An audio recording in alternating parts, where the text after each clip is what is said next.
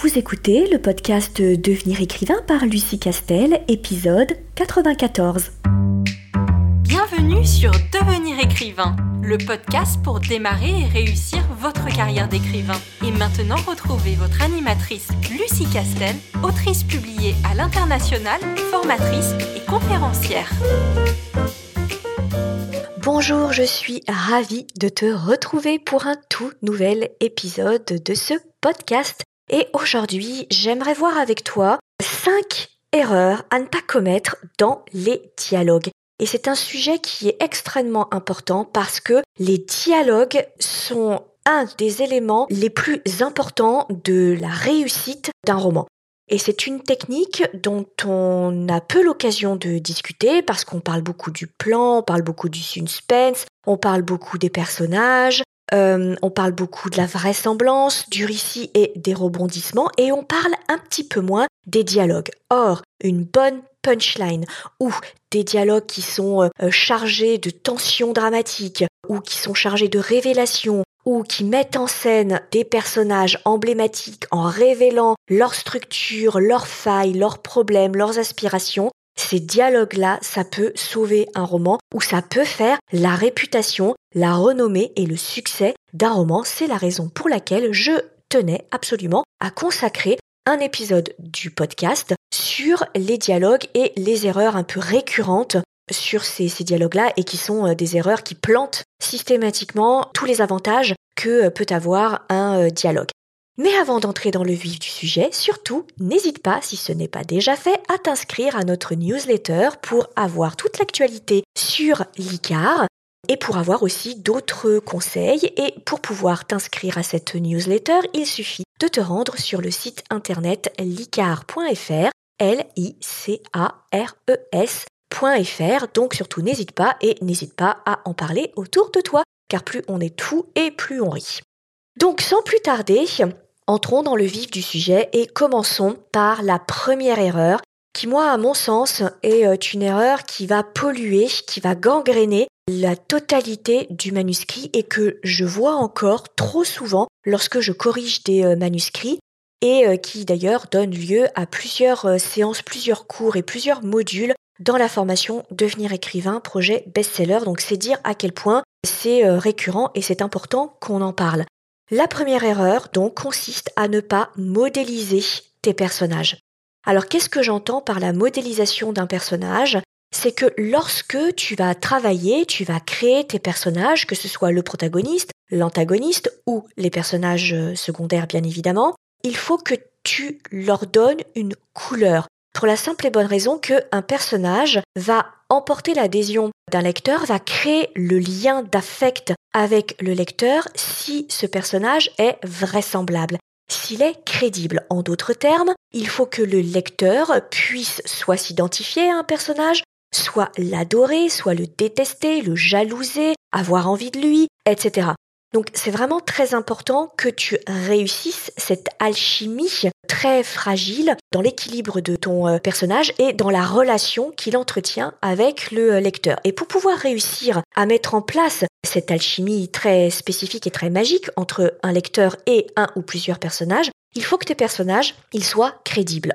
Or, dans la vraie vie, les personnes parlent avec des tics de langage spécifiques avec un phrasé spécifique, une intonation spécifique. Ils ont une façon de bouger, une façon de remuer les lèvres, une façon euh, de bouger les yeux. Et chaque individu a cette espèce de cartographie de mimique, de phrasé, de vocabulaire qui lui est complètement propre. Deux individus ne parlent pas strictement pareil, ne bougent pas strictement pareil, n'ont pas la même intonation de voix, n'ont pas les mêmes accents, n'ont pas les mêmes intonations.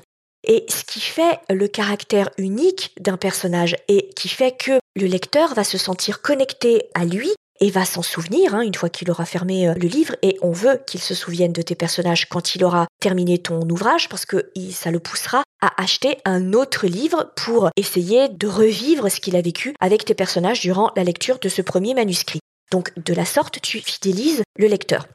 Donc, pour pouvoir travailler sur la crédibilité, la vraisemblance d'un personnage, tu vas pour ça le modéliser. C'est-à-dire que dans ta fiche personnage, tu vas prévoir la façon dont il parle, son vocabulaire, ses tics éventuels de langage, la, la façon dont il utilise sa voix, comment sa voix ressort quand il est en colère, quand il est timide. Très clairement, si tu as un personnage qui est très effacé, qui est très timide, son intonation de voix ne sera pas la même que si c'est un personnage qui est euh, volubile, charismatique, euh, très en vue, qui aime se mettre en avant, etc.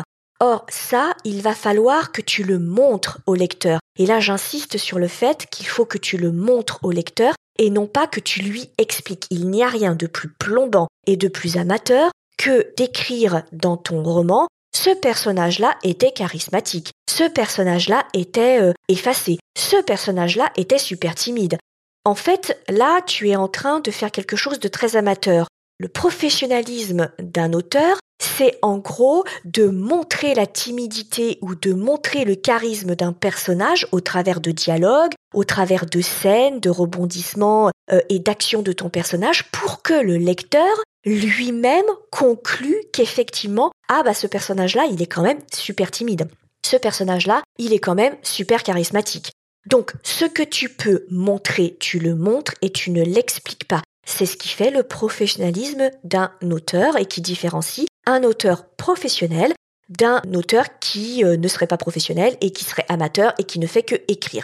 La différence entre un écrivain et quelqu'un qui écrit, elle est en partie dans cette technicité qu'il connaît. Et l'une des techniques les plus connues et les plus compliquées à mettre en place, c'est la technique de, de montrer des choses pour que le lecteur en arrive à la conclusion à laquelle on veut qu'il arrive, évidemment, et non pas lui expliquer, lui faire un exposé. Alors voilà, petit 1, mon personnage, il est comme ça, petit 2, il pense comme ça, petit 3, il se comporte comme ça.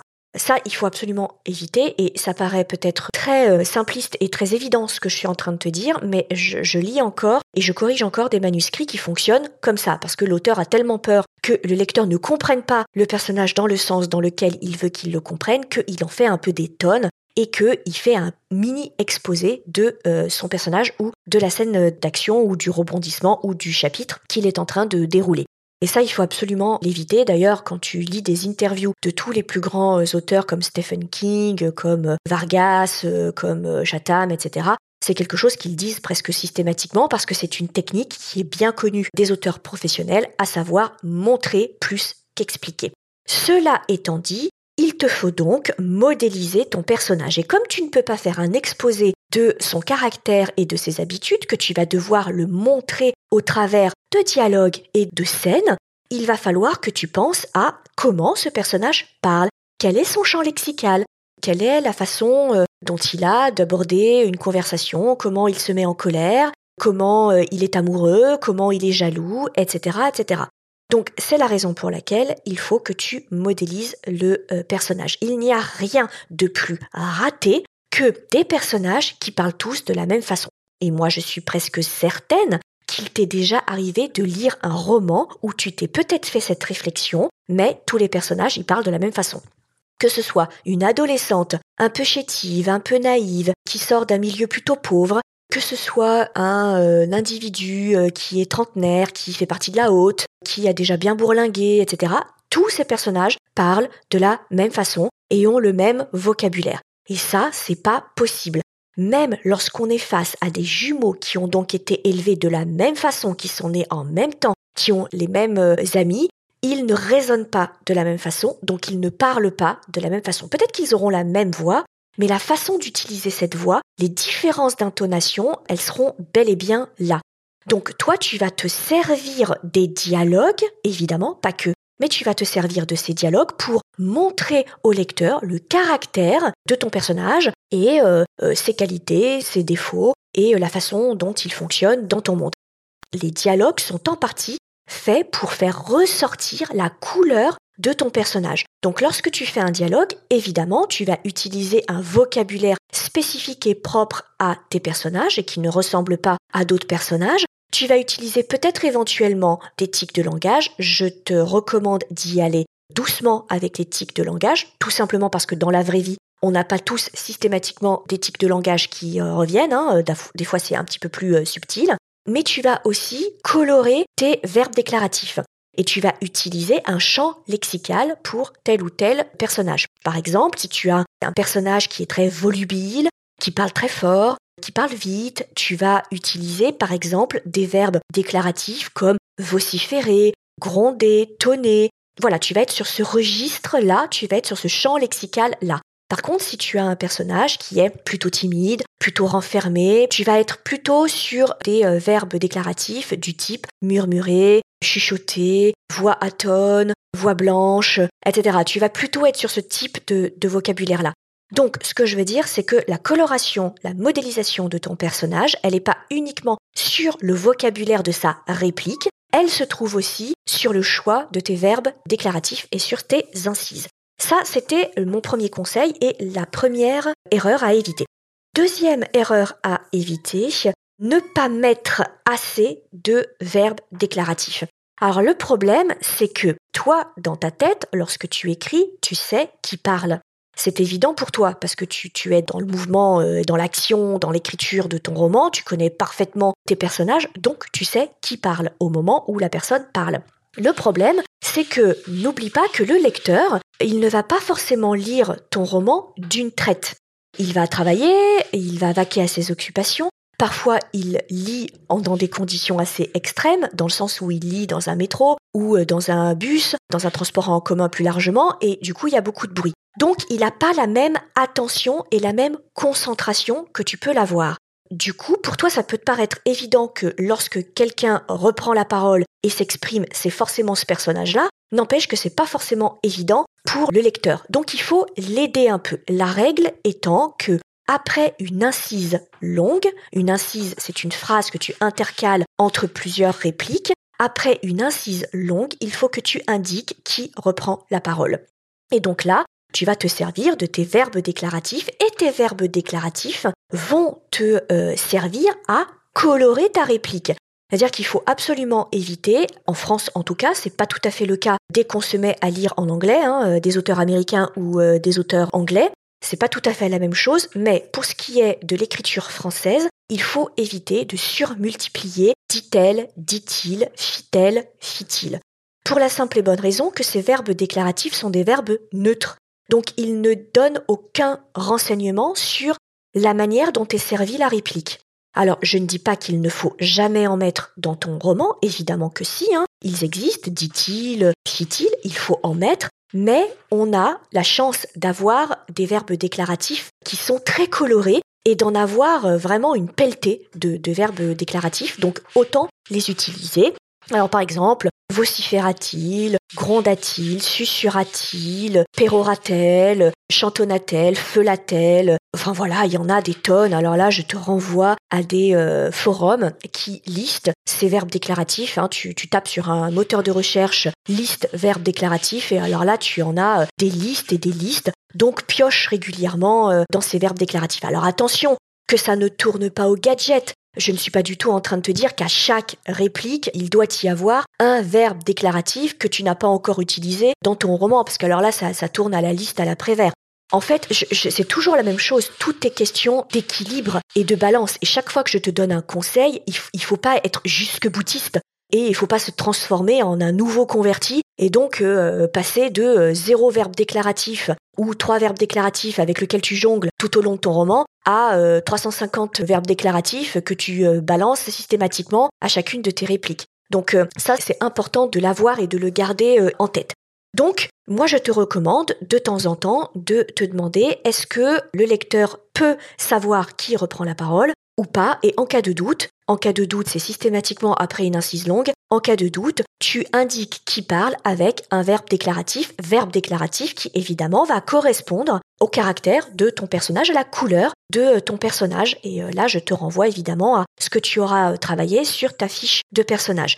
Raison pour laquelle, d'ailleurs, si tu ne l'as pas encore fait, mais la fiche de personnage qui est euh, pensée par l'ICAR et qui est mise à ta disposition de façon complètement gratuite sur le site internet de l'icar.fr tu as une partie réservée à cette colorisation, cette modélisation de ton personnage et notamment sur ses tics de langage, son vocabulaire et la façon dont il parle pour t'obliger à y penser en tout cas. Même si encore une fois, la règle reste la subtilité. Troisième erreur à ne pas commettre, eh ben, c'est vraiment le pendant de la deuxième, c'est mettre trop de verbes déclaratifs. Vraiment, il faut que tu joues sur l'équilibre entre mettre suffisamment de verbes déclaratifs et ne pas en mettre à toutes les répliques. Clairement, quand tu es sur un jeu de ping-pong dans un dialogue entre deux personnages, tu n'es pas obligé de me dire systématiquement qui parle et comment il parle. Il y en a que deux, deux personnages. Donc du moment où, dès le départ du dialogue, j'ai situé et je sais qui est qui, tu n'as pas besoin de systématiquement, à chaque réplique, me mettre un verbe déclaratif et par là m'indiquer qui est en train de parler. Tu ne le fais que si tu fais une incise longue et que je ne suis pas forcément au courant de qui va reprendre la parole. Et puis, normalement, hein, si tu as bien modélisé ton personnage, le lecteur, rien qu'avec le ton de la réplique, il est censé savoir qui parle des deux personnages ou des trois personnages qui sont en scène dans le dialogue. Donc ça, c'était la troisième erreur. La quatrième erreur, et qui est une erreur récurrente que je vois vraiment presque systématiquement sur les manuscrits qui n'ont pas fait l'objet de correction, c'est le fait de ne pas mettre en scène ton dialogue. En d'autres termes, de ne pas faire bouger tes personnages qui sont en train de dialoguer. Pourquoi? Parce qu'encore une fois, je te renvoie au principe de vraisemblance et de crédibilité. Pour que le lecteur y croit, pour que le lecteur ait l'illusion de la réalité de ton euh, dialogue, il faut que ça ressemble à ce qui se passerait dans la vraie vie, même si ton dialogue, euh, il euh, prend place entre deux mages dans un monde totalement imaginaire. Il faut qu'on puisse y croire. Or, dans la vraie vie, lorsqu'on est en train de discuter avec quelqu'un, on bouge en fait. Soit on se lève du siège, soit on boit, soit on tripote la tasse, soit on tripote ses cheveux, soit on tripote le bout de ses doigts, soit on, on se décale d'une fesse à l'autre. Bon, voilà en fait, les gens y remuent. Sauf que ça, si tu ne l'indiques pas au lecteur, lui, il va avoir une impression de dialogue complètement figé, en fait. Et, là, on imagine des espèces de Playmobil, voilà, euh, qui sont euh, en position assise l'un en face de l'autre et euh, qui remuent comme ça. En fait, il y a de la vie autour du dialogue. Si tu es dans un café, il y a des choses qui se passent autour du café, donc il faut que tu l'indiques au lecteur pour qu'il puisse le visualiser qu'il puisse visualiser le mouvement et la vie autour des personnes qui sont en train de parler. Et si tu te trouves euh, dans euh, un appartement ou une maison, il se passe des trucs autour de cette maison et autour, il y a une ambiance, il y a un environnement et il y a un contexte.